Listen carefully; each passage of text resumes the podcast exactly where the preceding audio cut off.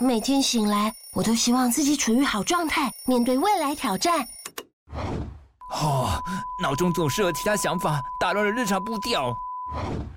嗯，生活难免会被内心的声音干扰，失去原有的自我而宕机。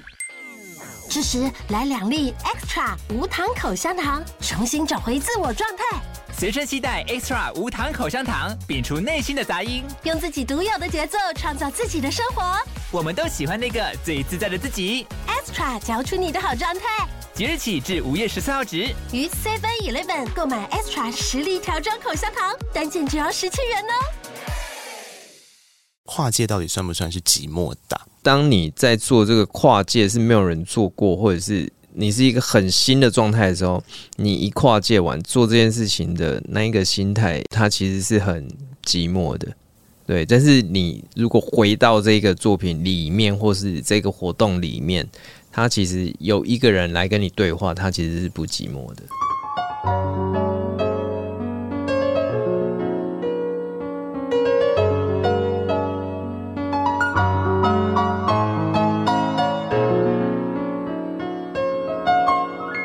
记得告白才未来，欢迎收听《告白那一刻》。嗨，我是那一刻，希望你今天都好。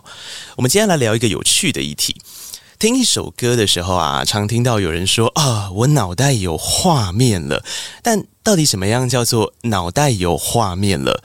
我想，无论你是在创造属于自己的画面，还是听到音乐就想起某段影像给你的感受，今天来了两位来宾，他们的作品应该都有办法满足你。让我们欢迎卢律明还有文丽。大家好，我是卢律明。Hello，我是文丽。嗨，你们好。我刚刚在来的时候还在听身子虫，然后之前就一直在想说，哎，这个没有仿到这张专辑，其实也是蛮可惜的。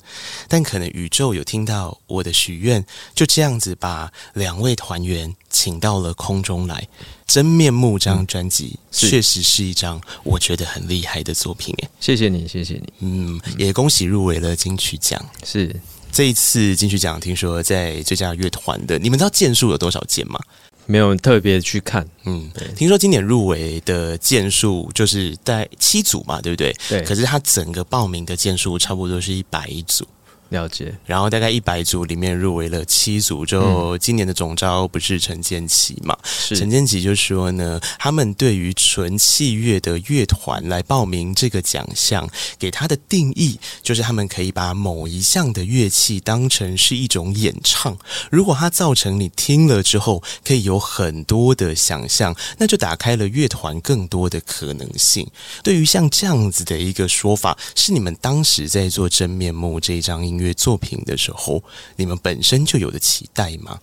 呃，其实生子虫的呃音乐的写法，嗯、或者是整个专，因为我们都是以专辑的概念来发想。对，那真面目这张专辑，我们就是用一个登山的过程，嗯，去来描写。这这个里面所有每一首的音乐，它可能是比如说第一首是什么样的进程，然后到哪里，然后慢慢到山顶，然后再回来到平地，就是它它的确是一个旅程的概念下来把它组合起来。所以当呃这个主席建奇老师讲的时候，我们就觉得说，哎，如果他能呃用这个模式来想或者是来评比的话，那呃我。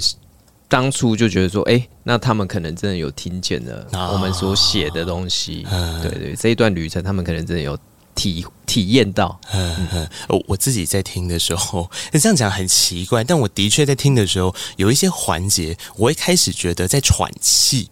嗯哼，这是一个很有趣的画面。我不知道这个画面对于呃，如果你有听沈子虫这张专辑的时候，在他刚刚讲到登山或什么之前，你有没有这样的一个画面？就是你觉得你好像走的有一点累，力不从心。那大概在中后段的那个地方，有一个很强烈的这种感觉。嗯，我说啊，我脑袋有一个画面了。是，可是说真的，我们自己平常在感受音乐的时候，我们所感受到那个画面，有时候可能是一闪即逝。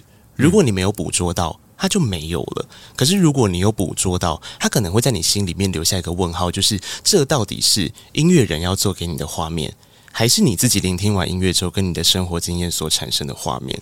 嗯、这一题在你们自己当时在创作，因为我们必须要先介绍，如果听众朋友不知道生子虫的作品的话，因为他们没有 vocal，对，也就是没有歌词嘛。歌词往往是流行音乐里面最快给你一个标签、符号、画面的东西。嗯，当它没有的时候，你还会产生画面这件事。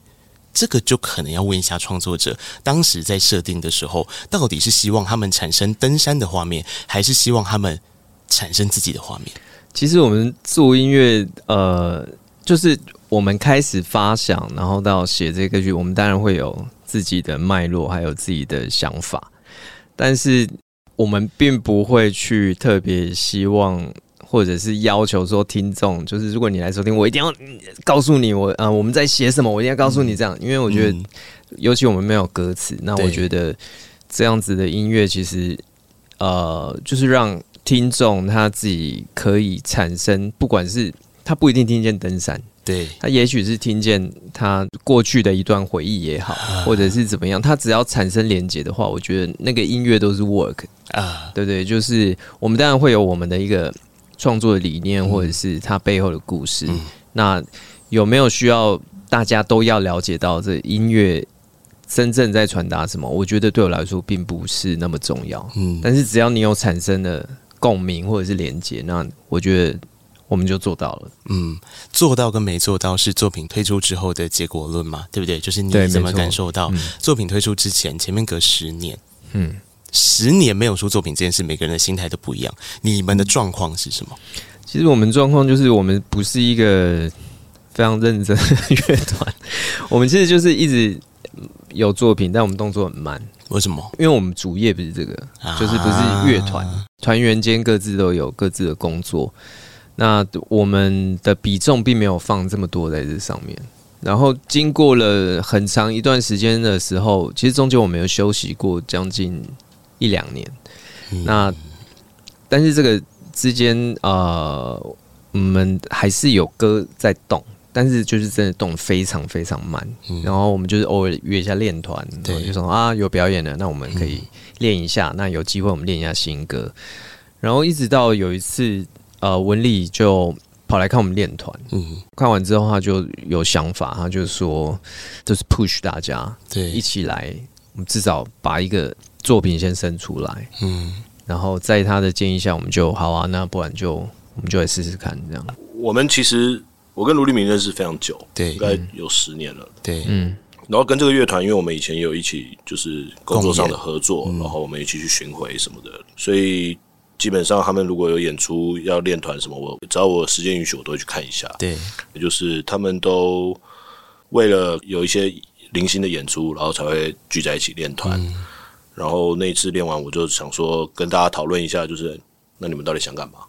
呃、对，你们是想要继续玩，还是就保持现在这样，就是很很慢 tempo 的，然后有零星的演出就去演，然后甚至是就不要玩了。嗯，还是你们想要当成主业？然后他们他们后面想了一下，他们就跟我说，还是希望可以继续玩。啊，对，那我说那既然想玩，那就认真一点吧。啊，因为毕竟。在这个乐团里面的角色，我的角色就会比较像是，嗯，因为毕竟我在这个产业里面工作嘛，所以我既然在这里面工作，我就是在团里面的角色就比较像是来 push 大家按照进度做事情这样子，嗯，对，所以才勉强在时间内生出了这张作品，这样子，对，哎，对你来讲，你这样子的 push 让他们出现这张专辑，以成果论来说，你自己是满意的吗？这些东西都是我当初没有太多期待的东西了，因为甚至什么金曲奖，我说哈，公布入围的时候，我好像跟经纪人说的第一句话是啊，我们有报名哦。嗨，那这些东西当然对我来说是很好的肯定啦，对啊，但是这也同时也是都没有在我的设定里面，因为我的设定其实很单纯，就是让大家在工作之余还可以做这件事情，对，然后。有序跟有进度的继续往下走，如果运气好的话，可以额外的多一些收入。对，就这样子。你要你就继续走啊，不然你就干脆不要了嘛。这个品牌就放下，各自在各自的天地都已经发展成这个样子了。是啊，比较像是这个原因。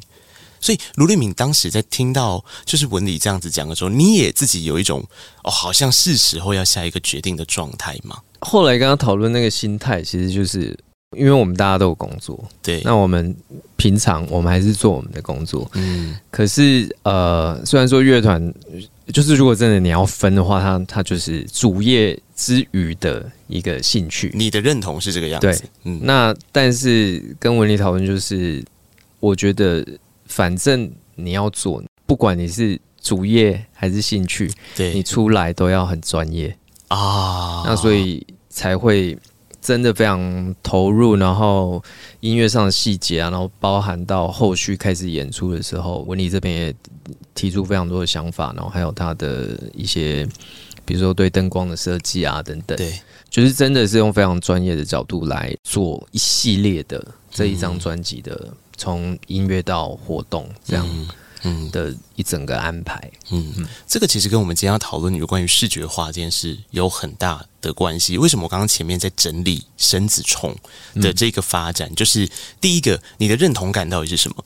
我我们相信今天在场的两位来宾在各自的领域上面都有非常专业的呈现，这些事情都跟视觉化有一点关系。嗯、或许从这个角度想，也是因为这样，生子虫的音乐才有办法有这么多的画面嘛？你们觉得？我觉得。以画面上来说，其实生子虫，因为因为毕竟它是后摇滚，然后它是器乐摇滚，所以我觉得画面感，就我自己而言，它是本身就非常具有画面感的一个东西。然后，但是如果到现场演出，就文你等下也可以分享，就是在现场演出的时候，这个东西它必须要放大好几倍。这件事情好像应该要先跟听众介绍。在乐手身份之外，我们要开始慢慢的聊的事情了，嗯、对不对？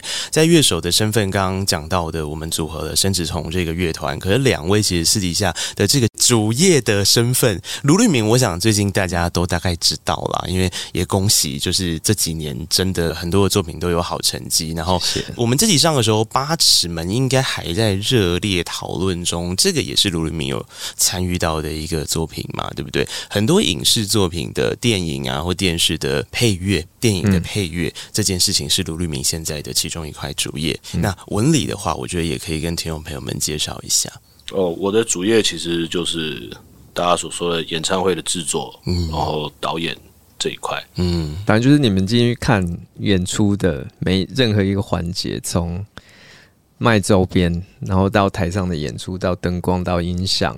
等等，然后包括整个演出的流程都跟他有关。这个职业到底要给他一个什么样的 title？总导演吗？还是没有？就是台湾讲导演了。然后如果以国外对划分比较细的话，其实会有所谓的就是 production manager 啊，或者是 show director 这样子。嗯、那 show director 相对是比较 take care 在秀的内容上面。然后在台湾的分工相对都没有那么明确的时候，可能要到比较大规模的场次才会有。嗯，那么细细部的分工，那其实我基本上就是这两项我都会做。嗯，对。可是它跟 content 有很大的关系，对不对？嗯、你自己擅长处理的 content 是什么？因为我觉得这题我好像很难帮你回答，啊、因为我看了你的作品之后，我发现它 range 其实很广哎、欸。对啊，对啊。我擅长的东西其实是就是一个秀。我做大部分的演出，嗯、我都是用一个秀的逻辑在做。啊、这也是为什么我跟生子虫一起玩。对。我不太擅长讲故事，嗯，但我知道台湾人大部分喜欢听故事，对。然后大家很喜欢，无论是在音乐里面，因为大部分音乐有歌词，然后或是演演唱会里面，大家很喜欢去听那些演出者要传递给你的故事，有一个计划设定，对对。嗯，但是我在我的 content 其实某种程度上，我会把这个东西不会列成我的 first priority，我会用一个秀的逻辑去想内容。那回到生日虫创作的时候，其实根本。不会太去想说我们要讲什么故事，嗯、我们要做什么事情让、嗯、让观众 get 到，嗯，而是我们就把东西丢出来。我们的优势是因为我们没有 vocal，所以相对的观众就可以自己去想象，对那个画面是什么。嗯，那回到我的主业做演唱会，当然这个这个东西，因为大部分我合作的 artist 其实还是都唱歌的。那我在做的时候，其实尽量。content 除了秀的内容以外，其实就是音乐先决。嗯，我会把音乐摆在很前面。嗯，那个整体的秀的 flow 啊，音乐 flow 的呈现，然后再搭配灯光跟视觉的整合，这样子。嗯，所以同理，如果我们以刚刚生子虫的真面目这张专辑或者你的专场来做，因为那个专场其实也被很多人就是哇，这个没有去，其实真的是很可惜的一场演出。我我们这样子讲好了。刚卢律没有提到，如果你不知道的话，这呃，甚至从这张专辑的创作过程，把它用登山作为一个画面的想象跟主体性。可是回到文理身上，如果今天要办专场的时候，假设同样的情形，对你来讲，登山这个议题就不重要了。对，如果就我刚刚这样听下来，对，可是那这样它不就会变成是一个完全是空白的，你要去走流程的方法？这对于这，比方说有些人很习惯气化、啊、画、嗯、面先行的人来说，其实是会有一点焦虑的。是啊，所以这个焦虑回到我身上，如果用气化跟画面先行，可能我在想的时候也会很焦虑。但是这东西没有对错，也没有好坏，嗯、其实就是每个人的做法不一样。嗯，当然，因为真面目这张专辑是他们用。爬山来做 content 去创作的，嗯，可是演唱会我并不是这张专辑从头演到尾，嗯，所以我不可能把这个 content 去放在这个演唱会里面，所以然后加上以前的歌曲，然后我要怎么编排那个内容，从跟卢立明一起讨论音乐的 flow，嗯，这些东西，所以我就很自然的在这个讨论的过程中，其实这个 content 我大概就已经想好，但是其实。我可以说那场专场我完全没有设定任何内容，就是我的内容其实就是音乐的展现，然后整合灯光灯光。的内容，嗯。然后呃，因为我们的演出一直以来都会上一个警语，就是是很大的音量跟很刺眼的灯光，对，所以某种程度上这个就是一个企划啊，我要去极大的凸显那个演出上的不舒服哦，对。但是讲是这样讲，那实际上要呈现，就是让大家在舒服跟不舒服之间，其实很难拿捏。因为其实看我们的演出，真的有人昏倒。对对，然后其实这个我蛮自责的。哦、嗯，因为他其实那个界限上，到底要怎么样去拿捏在，在你有一个底线在啦。对对，对，可是这个底线之外，我刚刚讲到听到的这个所谓的气化设定，它比较像是一个环境。一个氛围，嗯，嗯，一个感受力，对，这一个感受力再去结合他们自己的画面，他自己才可以产生他自己的想象跟内容。对，嗯，这个的确是在做演唱会企划上，我觉得并不是这么容易的一件事情。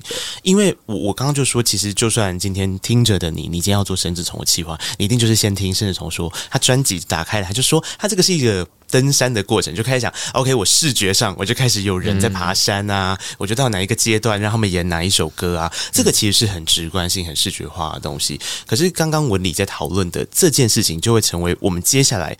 要来聊的很多事，这个很重要。你刚刚如果没有听清楚，你再听一下。因为我今天其实是带着这些问题，我为什么那么兴奋？今天把他们请来，今天绝对不是讨论什么哲学性跟哲理性的逻辑，今天完全是在讨论一个超级实作的议题。这个实作的议题分成了三个挑战，有关于音乐结合画面这件事情。这三个挑战呢，分别是这样：挑战的一呢，就是做画面的人走进音乐世界。好比说，我们如果刚刚以文理来说，他所谓的画面灯光这件事情。我要怎么样配合着让音乐可以火起来？这就是其中一个很大的挑战。我所谓的音乐火起来是，今天音乐就在那里了，他到时候就会去演出。可演出需要流程的串接，他可能会有来宾，可能会有他当下自己的随性发挥。这个时候，视觉上到底要怎么样配合着让音乐的主体性整个活跃起来？这就是其中的一个挑战吧，也是我们刚刚在讨论的东西。就是我我必须嗯，简单跟。各位听众稍微科普一下，百分之八十以上，你去看，如果有在看演出的话，你看到台上所有你觉得好像是意外的事情，可能它都不是意外。对，它其实都是被很精准的设计过的内容。你这样讲出来好吗？不会啊，我觉得就 OK 啊，就大家都要知道。但当然，如果说什么呃麦克风没声音，那就真的是意外，或者是什么东西掉掉下来之类的，那、嗯、那可能真的是很大的意外。就是其实因为以演唱会设计，其实很多东西就是它就是一个秀，就跟大部分的观众去看看电影跟看演出对我来说是一样的。你去看电影的时候，你可能。有些地方会被吓到，或有些地方，哎、欸，你会觉得怎么会是这样呈现？那其实看演出是一样的逻辑，就是人家买了票，就是想要看到一些除了就是有趣的东西、意外的东西。那其实这些东西其实结合画面，其实呈现出来，我觉得就是算是一个蛮好的秀吧。这样子，嗯，嗯，哎、欸，这个时候听起来，关键是在这个秀并不会让音乐。走在前面。我的意思是指说，今天它不是一个先后顺序，是我这个就是为音乐服务哦。我觉得这样听起来不太一样，因为有一些的确在做企划跟设计的时候，会希望是替音乐服务的，灯光是替音乐服务，然后所有的舞台效果是替音乐服务。可是我觉得文理刚刚其实提到了一种在做这种演唱会的总导演、总设计的这一个过程，很重要的一个关键就是音乐跟我其实是平起平坐在讨论的，我们怎么样相辅相成？嗯，这个好像是更重要的事情，就可以这么说啦。但是你刚刚讲的就是为音乐服务，其实也都对。就是我我其实，在做演唱会创作的过程中，嗯，我不会去想那么多，因为我觉得那个东西有某种程度上是很浑然天成的。嗯、那当然，我会很需要 support，我需要呃艺人的想法，他想要呈现什么，这、嗯、是最开始讨论的。然后再来是我可能。唱片公司也会有他们的需求，他们想要呈现的东西是什么？那我的角色就是把他们所有人想象的天马行空的东西的那些线索抓出来，去把它整合起来，这样子变成你的创作。对对对，那这个过程其实我觉得很有趣啊，所以我我不太会去说一定要以什么东西为主去做创作，因为我觉得如果我在创作的过程中如果有这些想法。的话，我觉得我自己好像就会被框住啊！我反而是会先想到一个差不多的状态，之后那笔记写一写，然后再回头看他们丢的东西，哎，是不是会有落差？嗯，那如果有的话，我可能还是要稍微调整一下，嗯，这样子。嗯，对，我们接下来要讲的是第二个挑战，这一题是卢律明的专属题，这题叫做“音乐人走进画面的世界，到底会长怎么样？”你有没有发现，你们两个的问题会是相反过来的？音乐做完了，嗯，演唱会要呈现视觉效果，把这个视觉效果呈现给大家的过程，那个谁进谁退的挣扎跟状态，文理刚刚有分享到。对你而言，你的常态的工作场域里面是影像做好了。对，接下来到底是电影的这个配乐者为电影服务、为画面服务，嗯、还是音乐本身又代表了一些什么？嗯，其实我在做配乐的话，我我自己非常不喜欢服务这件事情，嗯、因为我觉得其实音乐，坦白说，它在影像的世界里，你说电影音乐跟我们日常，其实音乐是一个。人造的东西，它其实并不存在。嗯，嗯，那它是经过我们的排列组合，然后产生的旋律，然后产生的编曲，然后这个东西才生出来。嗯，那你说，呃，帮影像服务，也许某种程度上会有，但是我会觉得，在你做配乐的时候，你应该是用音乐去说另外一个故事，就是它，它跟剧中的故事，它是。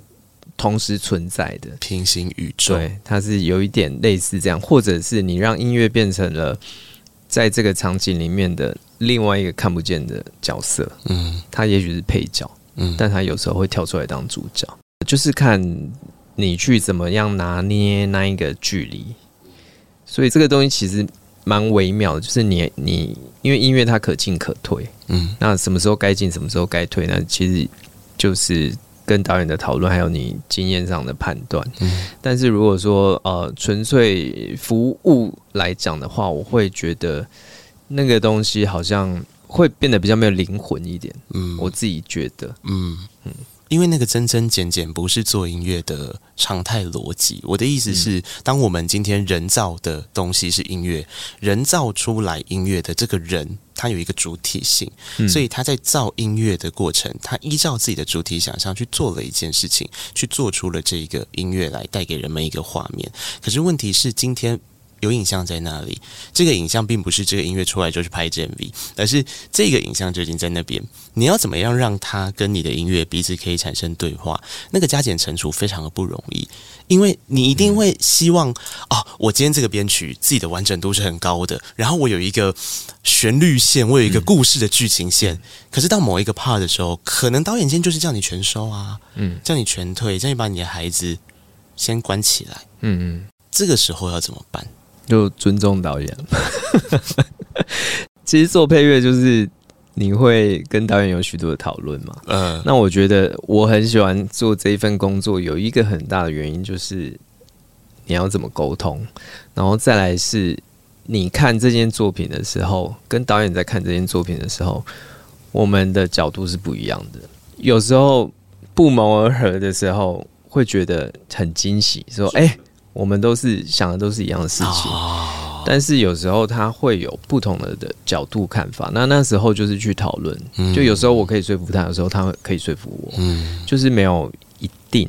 嗯，但是我觉得配乐这个角色，因为他毕竟是跟影像一起，然后再是导演，他是跟这个作品已经共处非常久的，所以他其实他是最了解这个作品的人。嗯，在诞生了这些旋律、这些音符之后，那是不是导演想要的？是不是他喜欢的？那是不是有帮助到他说的故事？因为有时候电影的留白，他也许真的留白比较好。嗯，他也许需要音乐来代替某些情节的故事。我觉得配乐就是非常处于一个很微妙的状态，对，就是没有什么东西可以定义它。嗯，那刚刚说就是有时候他想要停的话怎么办？嗯、对啊，我们就停了。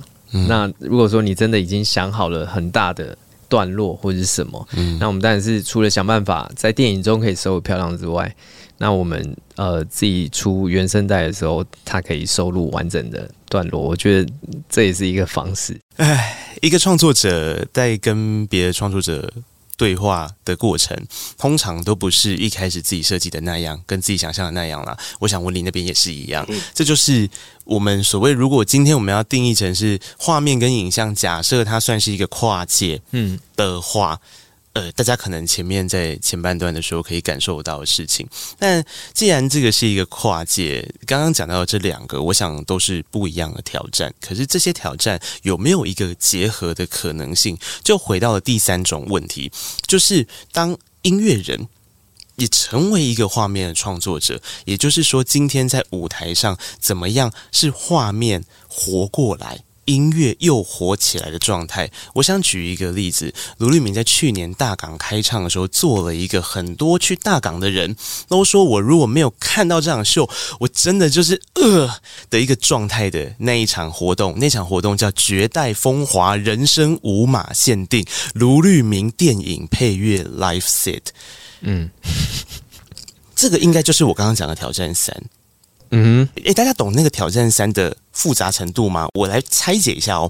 我们刚刚说，作为一个配乐的人，他这个影像沟通，最后成为了一个影像，接着把这个影像带进了演唱会的专场，让它变成表演的一块流程，然后去结合着，让这双边的事情都同时又 alive 起来。这就是第三个挑战，就是我为什么今天找两位来，我会这么兴奋的原因，因为你们居然做得到这个。干嘛做这个嘞？对啊，干嘛？干嘛？不知道干嘛嘞？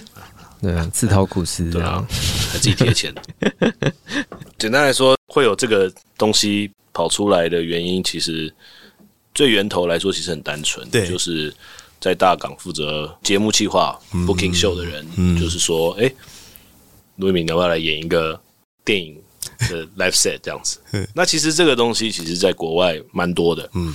对，像什么，呃，Hans Zimmer 他就都会演。对，对，对，然后我们两个想了一下，就是好像蛮好玩的。我们那时候觉得，嗯，也没想那么多，然后就想说，好啊，那就试试看嘛。嗯，反正因为台湾相对比较少人在做这件事情，就是真的电影配乐的 live set 这样子。嗯，那我想说，好啊，那就试试看。嗯哼，结果没有想到，真的下去试的时候，就我们两个有一个共同特质，就是我们在认真想。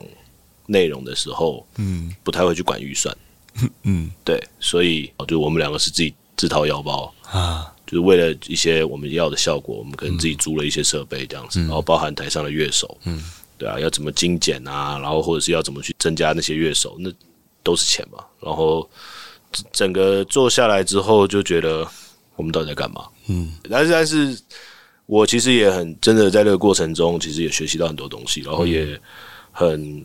感谢大港开唱，他们对。邀请我们做这件事情，然后也让我们觉得这个东西未来我们还想做，所以我我我只能先讲说这个东西未来可能还会有，对对对，可能但是会有别的不同的形态，我们也还在讨论，嗯，这样子，对啊，这个就是一个很很奇怪的跨界了，就是电影跨现场，对啊，对，然后还有灯光、视讯、音响的整合，嗯，然后再加上一些卢立明常配合的乐手，嗯，就是要怎么把他在做电影配乐做的事情，对，把它变成现场，对，可以呈现，无论是音乐上或是视觉，对，我觉得这个是这整个东西，这这个秀里面最困难的东西。好，对，其实当初最难应该是。就是撇除预算这件事情的话，嗯、其实最困难的应该在音乐上的，因为你必须要改变一些东西，是编、啊、曲啊，或者是怎么样。因为那些配乐，它当时在电影里面，它可能会有所限制。嗯、因为我觉得电影它不是呃音乐，你要百花齐放，就像我们刚刚讨论的那样，对对对对，对，嗯、就是你你必须要顾虑到非常多环节。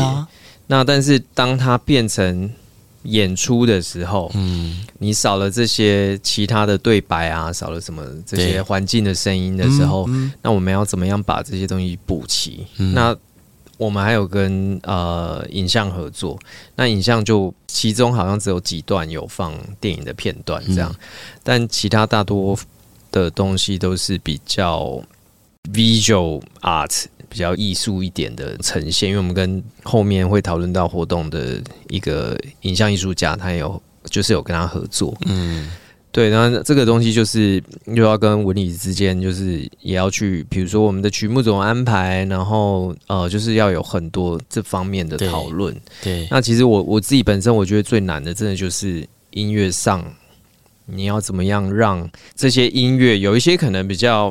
平一点，那我要怎么样去稍微去改变一些新的配置，新的就是要怎么样加入添醋，嗯、然后让这些东西可以再更完整的呈现。我们先一起跟他们两位去想几个元素。第一件事情就是电影啊里面的配乐，如果单抽出来的时候，你可以立刻想到是哪一个电影的，它可能只有其中的几个比较鲜明的。桥段跟段落，这就是我们刚才讲影像跟配乐之间一进一退的这个问题。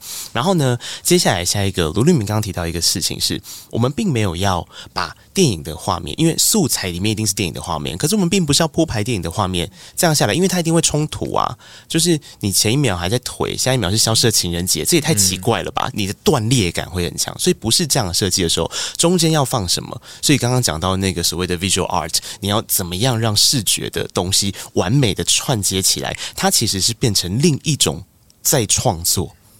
对，诶，但那坦白说，这算不算是一种拿回主导权呢、啊？可以这样讲啊，对，我你你有懂我的意思吗？就是我懂。我们在做配乐的过程里面，不要讲服务这么强烈的字眼。嗯、我们是就算在沟通的对话过程中，它都是一个集体的创作总和。嗯，对，所以总是有你让我让去把这个东西和谐的完成它。可是这一件事情就变成是你把。音乐当成是主体往前走，对，然后又变成是有一个流程上的梳理完之后，纹理再加进来，把这个所谓的灯光跟内容上面去缝补这个流程，然后让它变成是一场让人印象很难忘的秀。对，可是，在你们的过程里面，你刚刚说这样子是过瘾的，但对观众来讲，你们有私底下去有啊。做过一些调查，他们最爽的到底是哪一个部分？应该说，你刚刚说他有拿回主导权，其实没有了，嗯，因为他想要塞一些。真的很，就是我在筹备的过程中，我一直跟他提到说，对对对，这毕竟是一个音乐季的秀，嗯，它就是四十分钟，嗯，那通常大部分去看音乐节的观众是不会有那么多耐心，就他很 casual，就是哦，我这个没吸引我，我就走了，对对，嗯，所以我说，就是音乐节是对所有的演出者来说，它是一个很直球对决的演出，所以你必须要把你最好的东西在那四十分钟里面呈现出来。啊，哦、对，不然的话，一个观众可能一天看十组音乐人，他没有办法等你这边铺陈，对，然后甚至是他回家搞不好就忘了。啊、哦，我其实，在有在那个设计内容的过程中，其实我有把一些很安静、很铺陈、很甚至很 ambience 的东西，我跟他说，这个东西可能没有办法有。哦，对，可是卢律敏很喜欢做这个东西，哎，因为我还是有保留啊。可是相对的比例，我们就有做调配。嗯，那其实一个秀在做秀的逻辑，无论它是多长，它是三十分钟、四十分钟，甚至两小时的秀，嗯，它都是要有起承转合的。对对对对，对。那我们那个四十分钟的起承转合，我们在这个框架确认好之后，嗯、我们就是稍微挑选了一下歌曲之后，后面也决定，哎，那我们就找个嘉宾来唱嘛。啊，所以那那一场我们是找郑一农对来来来唱。那其实我觉得他在那个位置出现唱那首歌，他就是刚好在起承转合的转，嗯，出现，嗯，然后我觉得那场秀就是现在回头看整个 flow 来说，我觉得是我们都还蛮喜欢的，嗯，对，而且我觉得可能跟郑一农的表演特色有点关系，他很知道怎么留空，对。给听众、给观众，然后让大家进入那个环境里面，但是不代表它的存在是不重要的，它的存在反而很重要，就是那是他的一个。他的一个表演能力跟魅力，我不我不知道怎么形容。他真的变得好厉害，对，他现在好会唱歌，更好会表演。他好会表演，大家真的，我我跟你说，真的是题外话。忽然在帮郑一农做做宣传，但是郑一农真的，你去看他的演出，就是我刚刚讲的那种感觉，就是他很尊重台上的每一个细节，他不会让自己成为只是一个 one and only 的 spotlight 的焦点。所以在他的表演跟他的演出里面，刚刚听到的那些东西，他才可以成立成那个转。嗯，哦，这个的确也是一招。可是这时候回过头来，其实说穿了，就是跨界里面最难的挑战，就是刚刚你们在讲加加减减里面的那个不要过度 heavy 吧。我刚刚这样听，我不知道算不算对的。就是我我们常常在跨界的过程里面，会用叠加的方式去想。就像我刚刚在带听众或者带带大家想的那件事情，我们很直观的就想说，那我加影像，然后我加 V R，我去缝补，就像我刚刚用的那个词，它其实都是一种加。的方法，可是它加到什么样的程度会变成太 heavy？它需要去删，需要去留白。我觉得这个是不是刚刚这样听你们讲下来，反而也是一个很难的挑战或是状态啊？我们现在在做创作，无论是我们自己的东西，还是我自己的部分，其实我很多时候，嗯、我现在都是用减法在做了啊。对，因为用加法只是可能最前端的嗯东西，嗯、你要去想哦哪些东西要加，可是到后面其实。我我还蛮信一句话的啦，就 less is more 嘛。嗯，对啊，就是因为你加太多东西，其实我会觉得那个资讯量太大，嗯，会过度贪心，嗯，然后到时候增加自己整合的困难，嗯，所以反而其实我们到后面很多时候其实都是用减法在做。嗯，我们先把可能最大量的内容先想好，然后后面针对，当然我觉得做很多演出就是为了不断的妥协，无论是时间、空间，甚至预算。对，然后在这个过程中，我们就是在用减法去减掉很多我们觉得不应该在这个场去呈现的东西，这样子，我们也不会因为这样觉得很难过，而这应该就是我觉得是一个去无存精的过程。哦，我懂你的意思，对，因为大家以减法的角度来说的话，对一个创作者好像会觉得我要少掉什么了。我什么因为这样而没有了，嗯，然后就会相对的那个执念放不下的时候，你就会成魔，就是你就觉得啊、哦，我应该就是要这么 heavy 的讨论，或者我就是要这个这个进来才帅，他反而流入了一种框架，一个结界，我不会形容，但它就是是啊，是啊，我觉得可能也可能跟年纪有关系吧，啊，就是你你慢慢到一个地方一个年纪，然后你你会觉得，当东西都少的时候，它变成每个东西都很重要。就很直白的说，嗯，当你东西很多的时候，常常会有一些不必要的东西在里面，嗯，对，我觉得那个减法就是会让你的音乐更纯粹一点，嗯，那有时候你要达到的效果，其实就会很直接，你就做到了，嗯，对，然后有时候，呃，比如说有时候会跟比较年轻的人一起工作，那我觉得常遇到的状态就是，可能真的多的。太多了，嗯，你讲的事情太多了，可是旁边的事情已经在帮你做这些事情了，嗯，对，那你应该是当所有东西都是合起来是很完整的状态的时候，那就是最完美的状态。好像不止配乐啦，就是包括在做制作或者是在做编曲的时候的想法，都会现在都会比较像这样子。嗯，我可以这样说吗？在你们两位跨界的路上。就是因为我我们刚刚前面提到跨界这个词汇，除了所谓的音乐跟影像，我觉得这也有关于一个人怎么去选择他的工作，跟他的角度，跟他怎么介绍他自己的这个过程。那两位刚刚讨论到现在，你们会发现，其实对于你们来讲，好像所谓的跨不跨界这件事情，有一点像是你自己怎么样跟别人沟通的这件事情上面。可是我我想反归来问你们一个问题是：你们觉得跨界到底算不算是寂寞的？我自己会觉得，它其实不是一件寂寞的事情，而是说，当你在做这个跨界是没有人做过，或者是你是一个很新的状态的时候，你一跨界完做这件事情的那一个心态，它其实是很寂寞的。对，但是你如果回到这个作品里面，或是这个活动里面，他其实有一个人来跟你对话，他其实是不寂寞的。罗律铭在公开场合讲过一句话，应该是他得金马奖吧？他说：“被喜欢跟不被喜欢之余，我们还有很多的理由可以继续走下去。”嗯，然后我刚刚会问这一题，有一个很大的原因，是因为我觉得跨界那个寂寞不寂寞，应该就是鲁律明刚刚在讲的那一件事情。因为 其实有些时候，我们是在等，就是哪一天这个东西从什么都不是变成什么都是。嗯。那个什么都不是，可能是你永远都在想着说，我这个东西结合这个，这个东西该进，这个东西该推，这个东西的流程怎么铺排？那些文理刚也提到的那个凌乱的东西的时候，因为你在跨界，你不能让自己用同一个脑袋跟同一个思维，或是某一个观点就去主导你所有的作品跟所有的创作。所以我不知道对你们而言，那个中间的过程会不会有一种，我在那个 moment 我好像什么都不是，我好像什么都会，可我什么都不是。所以我也不知道我要拿什么 title 出来介绍自己，然后我好像也不知道这件事情到底是对的还是错的。可是就是在那个作品诞生的那一刻，你又会觉得你好像什么都是，这个东西就是所有，这个东西是影像，这个东西是视觉，这个东西是表演，这东西是一个秀。嗯，可是不是每个人都可以到最后那一关。我觉得很多跨界的人，他可能在前面这一关的时候，他就有他自己解不开的事。我不知道你们有没有。理解这个，大家可以理解你想问的东西跟你所说的那个状况。大概对我们两个来说，嗯，相对比较少。对，因为我可能我比较奇怪啊，我就觉得对我来说就很好玩啊，因为没做过，所以很好玩。然后可以把自己丢出舒适圈嘛，嗯，啊因为我我其实不太喜欢一直在做一样的事情，对，我觉得很无聊。嗯，那那在这过程中，其实因为很不舒服，然后你很多东西要重新适应，对。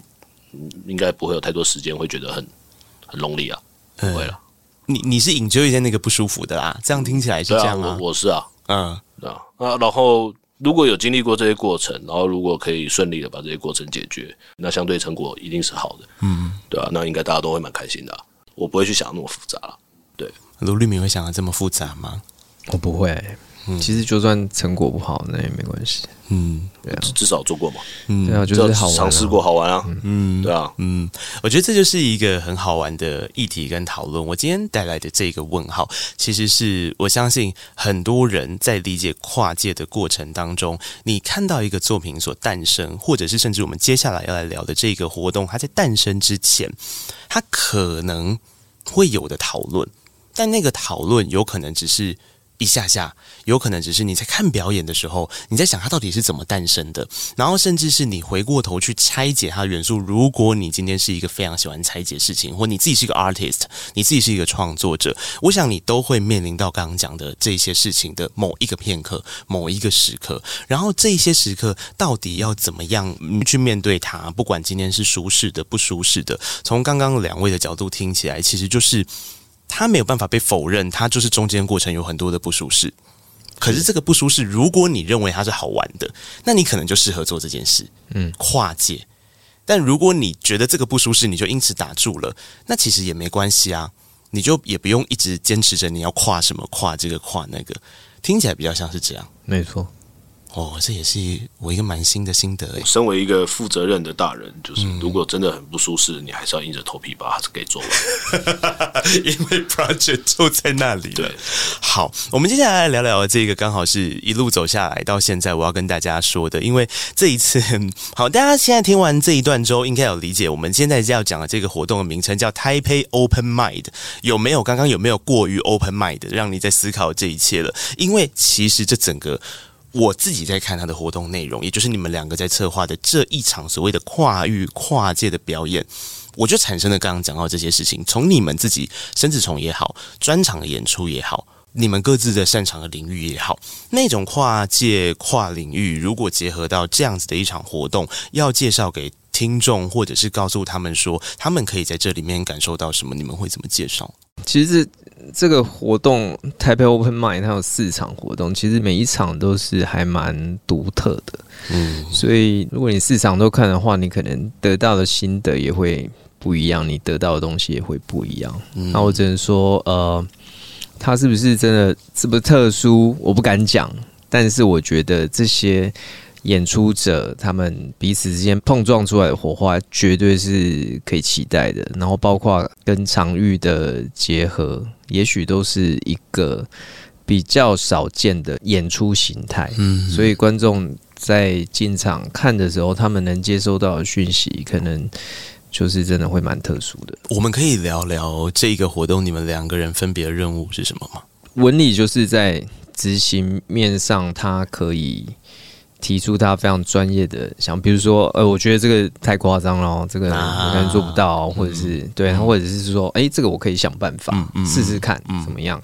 就是他他会有非常多专业的角度。对，那我就是在拼凑艺人上的一些想法，就说，哎，也许这个跟这个，然后或者是这个场馆可以干嘛？嗯，那我们是不是可以找 A 组？加 B 组，然后有什么样的可能？嗯、然后，但是这一切的可能也要执行上的可能。简单来说，就他就顾问嘛，他负责提一些天马行空的想法，然后我负责解决。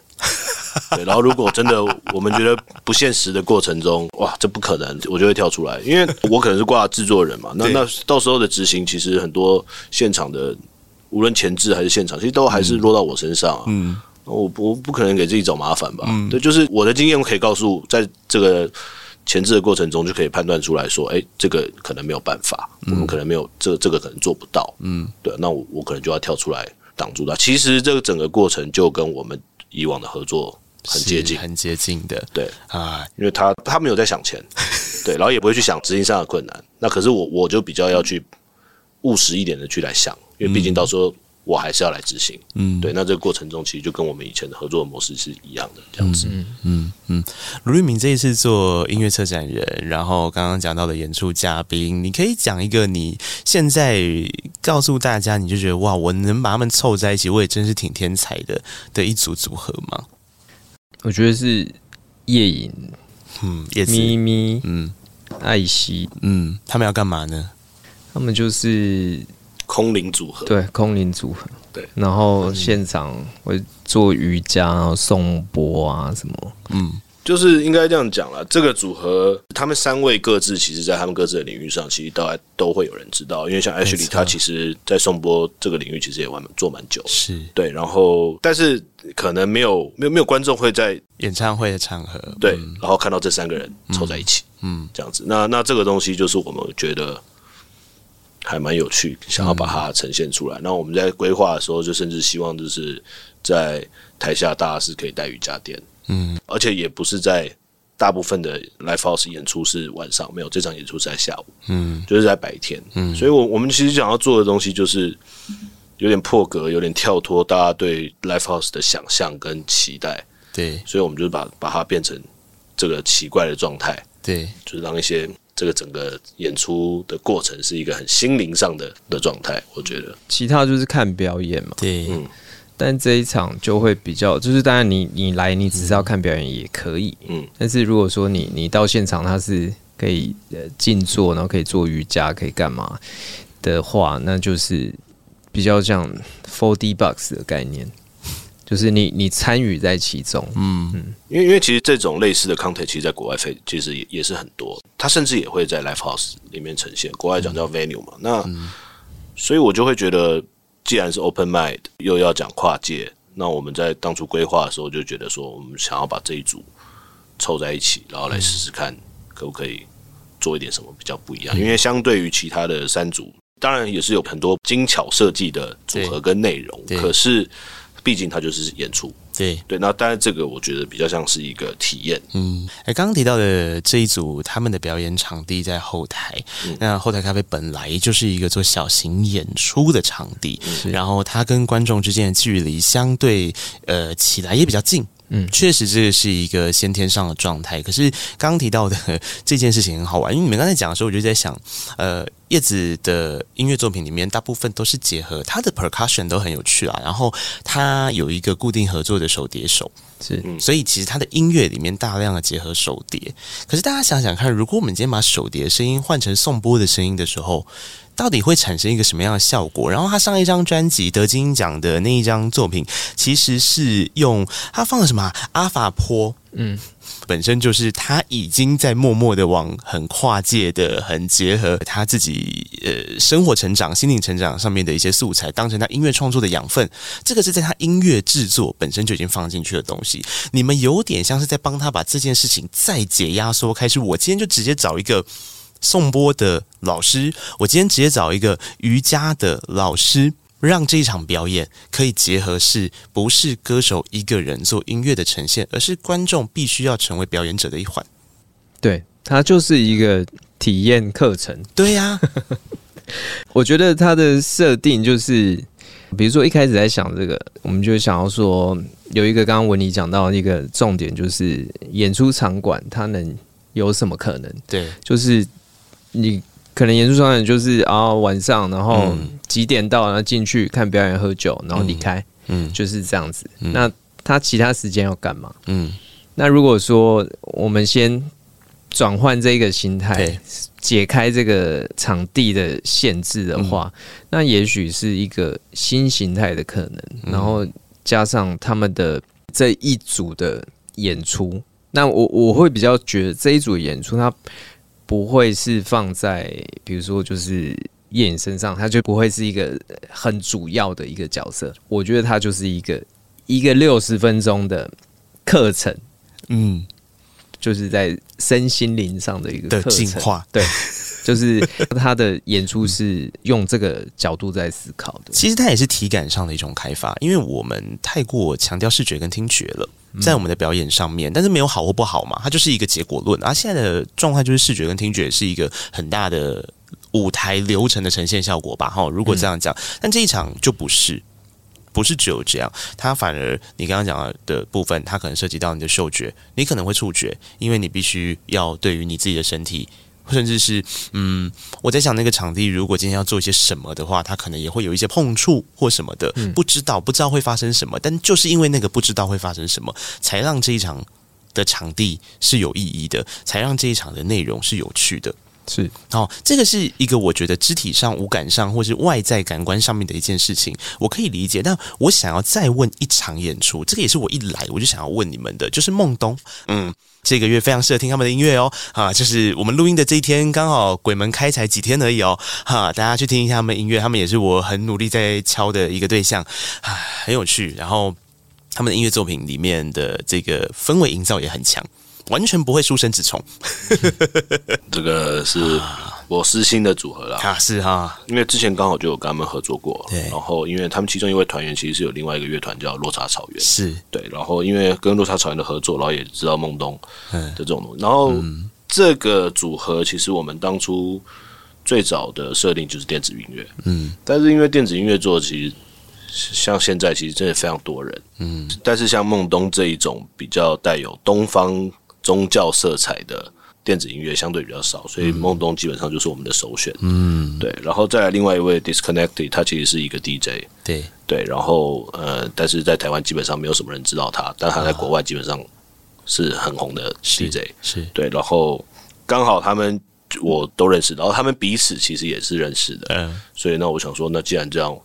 就凑起来试试看嘛。嗯，对。那像卢立明当初我们开会的时候，卢立明就设定说，那梦东代表东方，嗯，Disconnected 代表西方，西方对，然后去做演出的碰撞，这样子。呃，这个就是观看的角度喽，因为它会比较像是我刚刚这样听起来的话，嗯。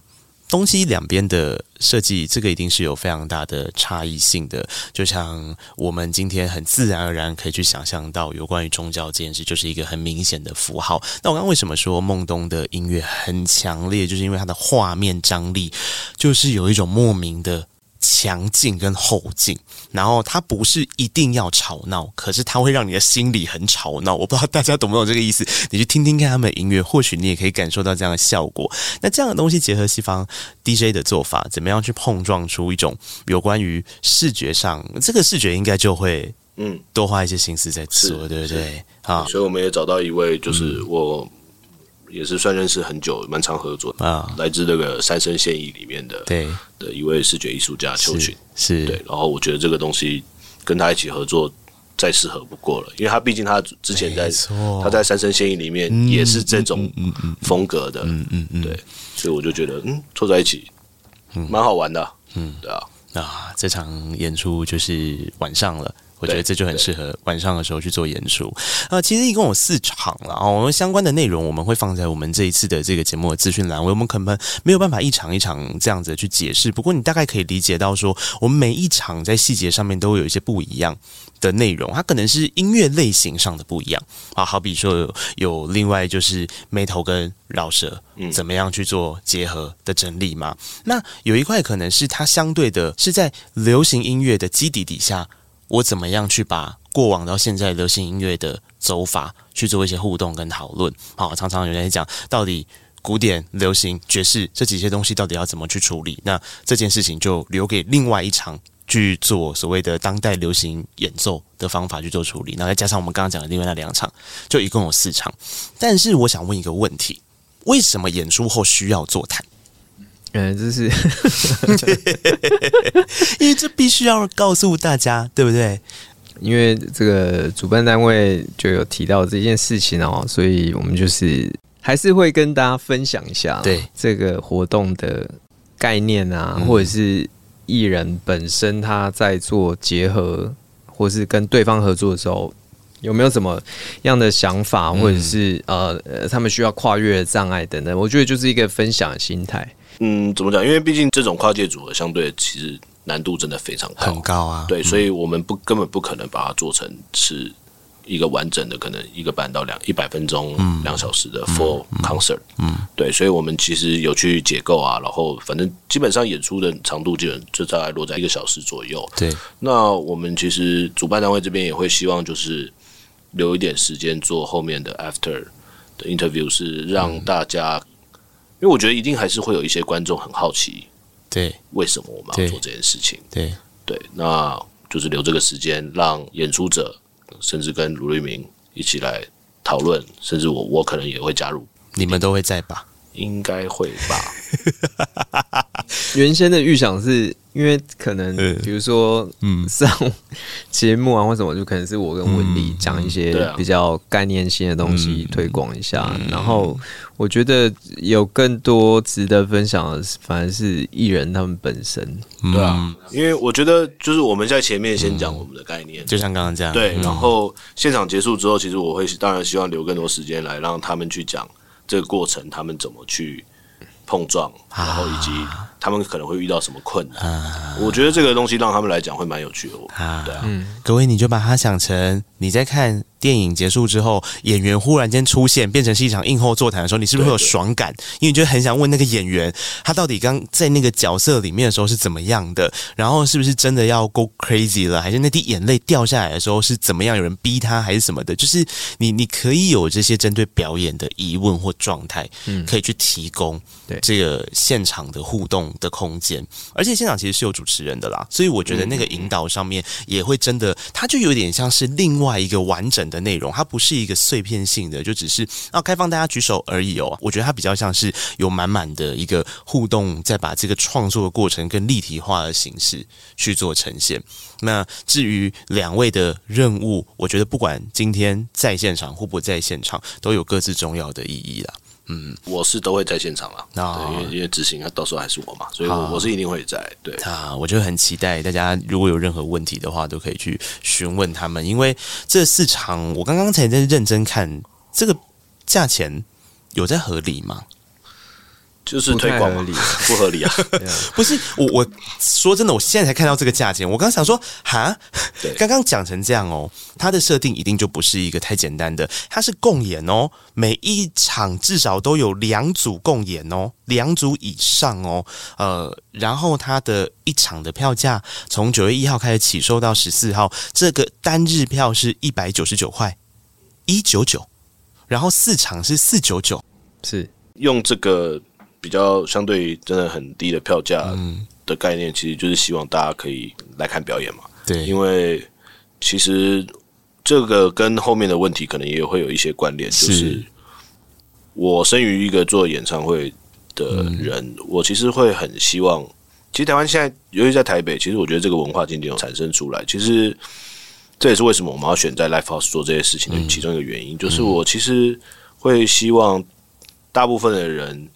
在平常可能下班后或周末，嗯、然后大家大家都已经很习惯说啊，吃完饭然后我们去看个电影什么。嗯、那我其实非常非常希望可以，就是说啊，我们吃完饭，不然我们去看个表演啊。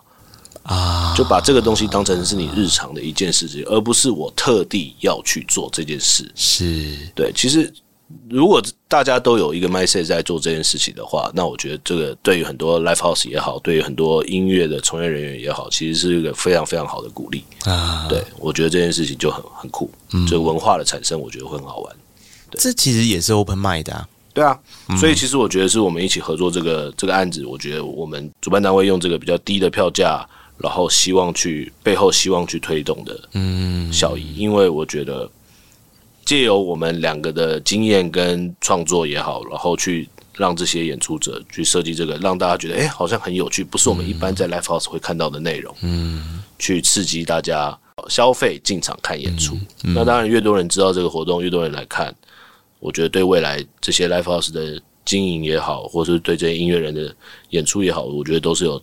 正面帮助的，它其实也是会刺激这些共演的人，就发现哎、欸，我们比方说我们只是说要来演出，然后我发现哎呦，原来这样的效果很好。好，比方说和收收英雄，他们可能开他们对于流行音乐专场的形式，就是他们就觉得我们就是主角，我们就唱自己的歌。结果来了一个卢思倩，然后卢思倩跟他们一起，然后忽然间变成是到底在讨论古典跟流行，像我们刚刚讲的其中一组，或者是刚刚提到孟东也是叶颖也是，他其实。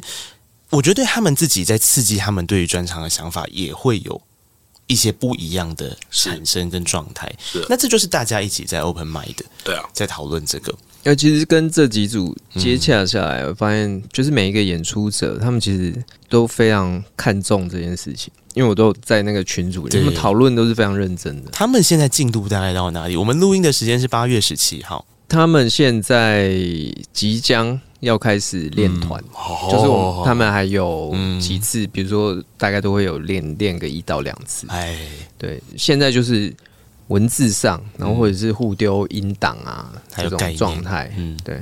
哎，因为其实我自己蛮期待的，就是这里面我不能讲是谁，但是我觉得有一些有一到两组组合，我觉得未来可能。会因为这个 project 之后，他们会继续再尝试这个组合继续往下走。真的假的？对，哎、欸，然后我就会觉得，哎、欸，我凑对了。哦，当初如果没有看错，我凑这个组合是正确的。哦，对、欸，你很享受在把大家 push 出一个决心来。你没有什么决心啊，就好玩啊。就是我就是看到我觉得身边有才华的人凑在一起，然后大家一起展现自己的才华，我在后面躲在后面，那样我觉得蛮好的。啊，对啊。一起做事，我蛮我蛮享受的啦。嗯，对，你就是人凑齐了，你就开始觉得好玩了啦。嗯啊、你生子从不也一样吗？人凑齐了，他们就说好，我们就来做这件事情，嗯、你就觉得好玩了啦。对啊，在那之前你都惴惴不安呐、啊，也也不会到不安啦，反正就。就就每天太阳都还是会出来嘛，事情日子还是要过啊，OK 啊。啊，太阳都还是会出来，用这种 open mind 的方式去参加这个活动吧。呃，时间九月十五到十七号，三天的时间，总共演出四场。这四场给的标签是跨文化、跨体感、跨媒体艺术，还有跨形式。到底要跨到哪里去？你自己去感受。因为所有售票资讯跟整个四场演出的相关讯息，我都放在我们的节目资讯栏位了，你可以自己去看。然后，呃，这个票价就是蛮 amazing。因为一般的专场都不是这个价钱嘛，那 更何况是共演的情形，所以就是让大家组合一个很 open minded 的状况，然后去感受这些音乐上、视觉上的碰撞。或许你从刚刚这样一路听下来，不管今天他们自己作为一个 artist，还是他们在成就其他 artist 的那个过程，应该都是爽的吧？好玩，好玩。啊，说出这句话来了，我们就要继续走下去哦。啊，我很期待那个哦，你们自己说那一场有机会再复刻的这种事情哦，哦。说到做到，已经留记录喽。今年不会有，展望展望明年，但真的有在讨论，真的有哈，对，真的有。我希望可以用更完整的方式来呈现它。好，对，我只能讲到这了。好啊，也不要烧钱烧到忘记口袋剩多深嘿。我努力赚嘛，在发生以前，我们两个努力多接点工作啊，对啊。谢谢卢立明跟文丽今天到节目来，谢，谢那个告白那一刻，下次见，拜拜。哇，你真的听完这一集的节目啦？那表示你真的是我们的忠实听众哦。非常谢谢你。现在可不可以让我要求你多做一件事情？请你到 Apple Podcast 点下五颗星，然后留下你的评论。你也可以到 Mixer Box 找到我们的节目啊，那就可以在下面留言跟我们互动分享哦。各大平台也别忘了订阅，才不会错过精彩的每一刻。